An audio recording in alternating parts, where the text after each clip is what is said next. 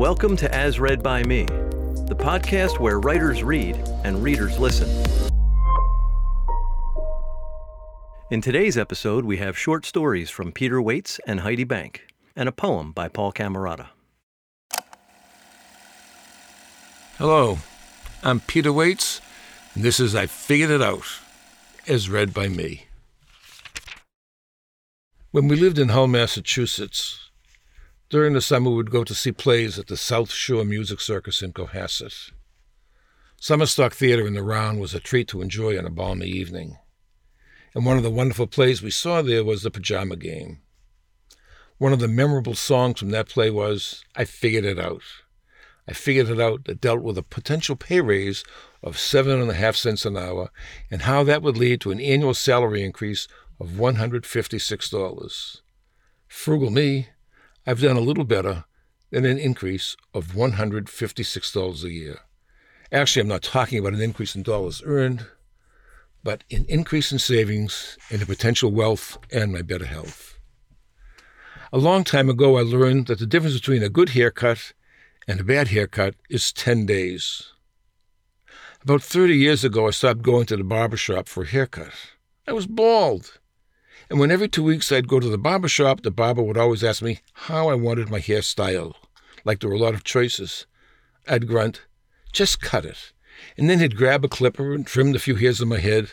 A few minutes later, I'd give him ten bucks for the haircut and five dollars for the tip.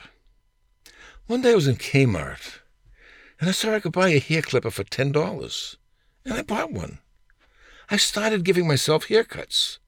Am mine as good as what I got back then? No, but who cares? If it's a bad one in 10 days, it'll be good. So I don't care. You know who cares.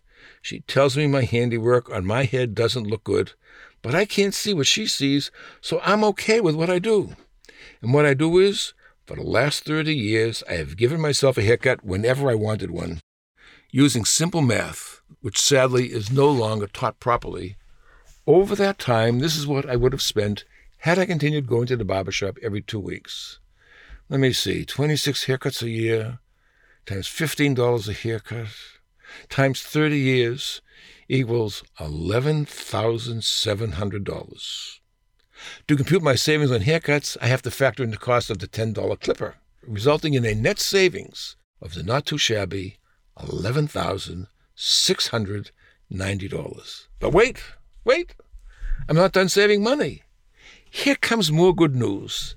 The clipper comes with a variety of trimming doodads, and I use one of them to trim my beard. In other words, I don't shave, and I haven't shaved for about 20 years. No shave means I have no need for razor blades, and I have no need for shaving cream, so I haven't bought either one. The last time I looked, the blades looked to be very expensive.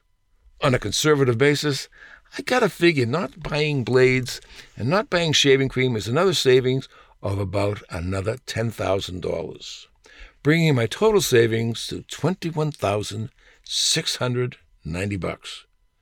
And now, and now for the really, really big savings. I stopped smoking almost 32 years ago, in May 1985.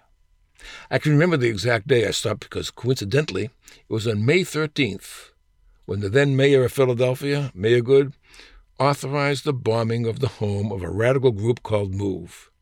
And the bombing was responsible for burning down an entire block of homes. Every year, the Philadelphia newspapers retell the story, and that reminds me that that is the day I quit smoking. Until I quit, I was a two pack a day smoker. And I figure over time, on average, that smoking habit cost me about $12 a day. In other words, I haven't had a cigarette in about 11,680 days for an approximate savings of another $140,160. And, and this is important, if I had continued smoking, I would have smoked about 467,200 cigarettes from then until now. Putting this together, in addition to the obvious health benefit, over the years I figure I have saved a rather tidy sum about $161,850. The question then is, what the hell did I do with that savings? And the answer is, I have no proof, just an idea. On a daily basis, unlike Silas Marner, I certainly didn't stuff the savings under our mattress so I could count it. No, the money stayed in our checking account so we could both use it as we wished. And I know it was used because it isn't there. I know this is going to sound tough, but there is only one possible explanation to where all this money went, and it is not what I did with it, because, as I mentioned, I am frugal. I inherited the frugal gene from my mother. I don't spend anything on myself. Ergo, with only two possible culprits in our house, it is easy to figure it out. If it ain't me that spent all that money, and I'm telling you it ain't me, then it's got to be you know who. What did she do with it? I don't know. Truth be told, you know who spent my savings of $161,850. I could send her a bill, but I'm not going to do that. I don't want to sound too repetitious, so all I would say is I figured it out, and being with you know who, I know I got my money's worth.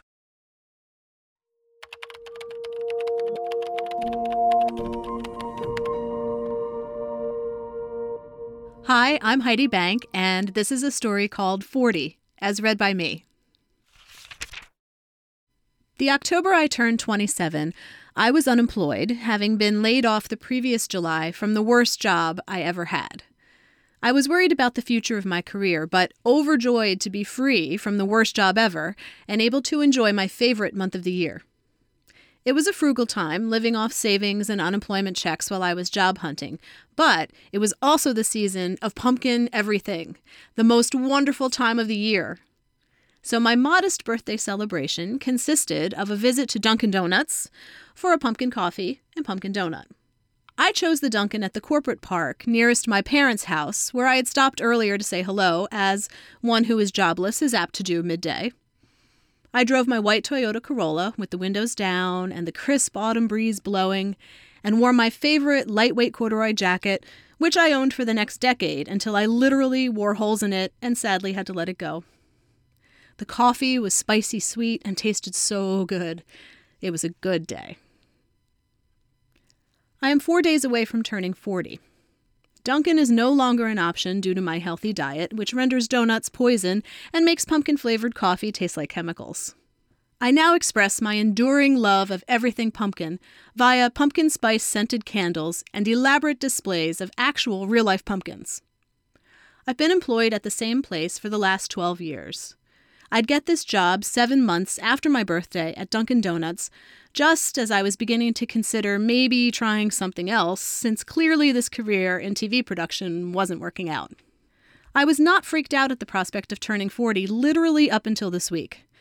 I'd look at the number bemused, remembering when I was a kid and thought my 40 something parents were super old, realizing my seven year old probably looks at me now and thinks the same thing.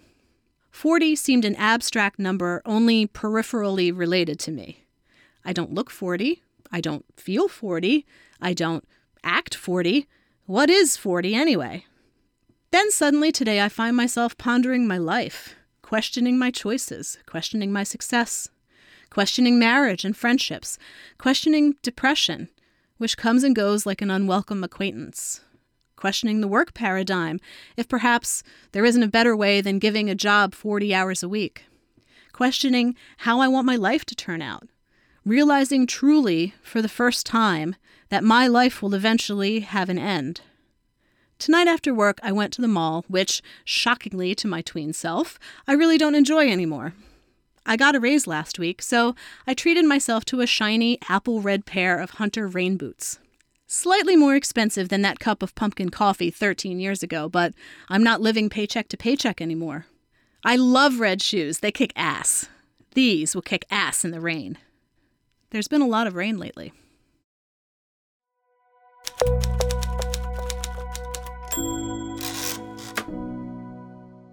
Hi, I'm Paul Camerata, and this is the decline and rise of Frank K. Torque, as read by me. Frank K. Torque's neck was bent on account of all the years he'd spent hauling cement. And his joints were stiff, his spine was curved, the hot and cold wires were reversed in his nerves. Yo, brah, to his pal said Frank, this body of mine's like a broke piggy bank. Yo, once upon a time, it was full and strong, brah. But lately, is it like that? I gotta say, nah. Frank's interest wasn't to be old and frail. He yearned for his old vigor, more wind in his sail. He tried rest and running, swimming and weights. Yo, brah, Frank thought, working good. This ain't. Let me hit the Googles, brah. Find some new intel to limber these legs and drain my swell. Frank pecked and hunted for what he didn't know. And then he saw it and whispered to himself, Yo, brah, this may be it. How to breathe and stretch. How to undo feeling like a rusted plumber's wrench. Frank mimicked the moves, read all the pages, and his pain rolled away in slow, steady stages. Until reborn was Frank K. Torque, so much he felt compelled to be a pain relief stork, delivering to others bridge and plank tips, how to exhale stress and loosen their hips. From his cement pouring, Frank soon resigned to begin a new career of his own design. That's how Yo Bra Yoga first got started. The studio where healing, Frank K. Torque imparted on the brawniest barrel chested bra yoga doubters whose bodies ache so bad they'd come to him as powders, ready, willing, and able to try anything to return their step its long ago gone spring. I've been there, brah, absolutely for reals, said Frank K. Torque. I know what you feels. Yo, brah yoga, it won't disappoint. If it did, I'd never could have built this joint. So try it and see. No more delaying, said Frank K. Torque. I'm not saying, I'm just saying. Thanks for joining us. For more information about the podcast and the authors, visit asreadbyme.com. If you're a writer and would like to read one of your stories on an upcoming episode, send an email to writers at asreadbyme.com. If you like what we're doing and would like to help us remain ad-free, you can support us by visiting our Patreon page at patreon.com slash asreadbyme. See you next time.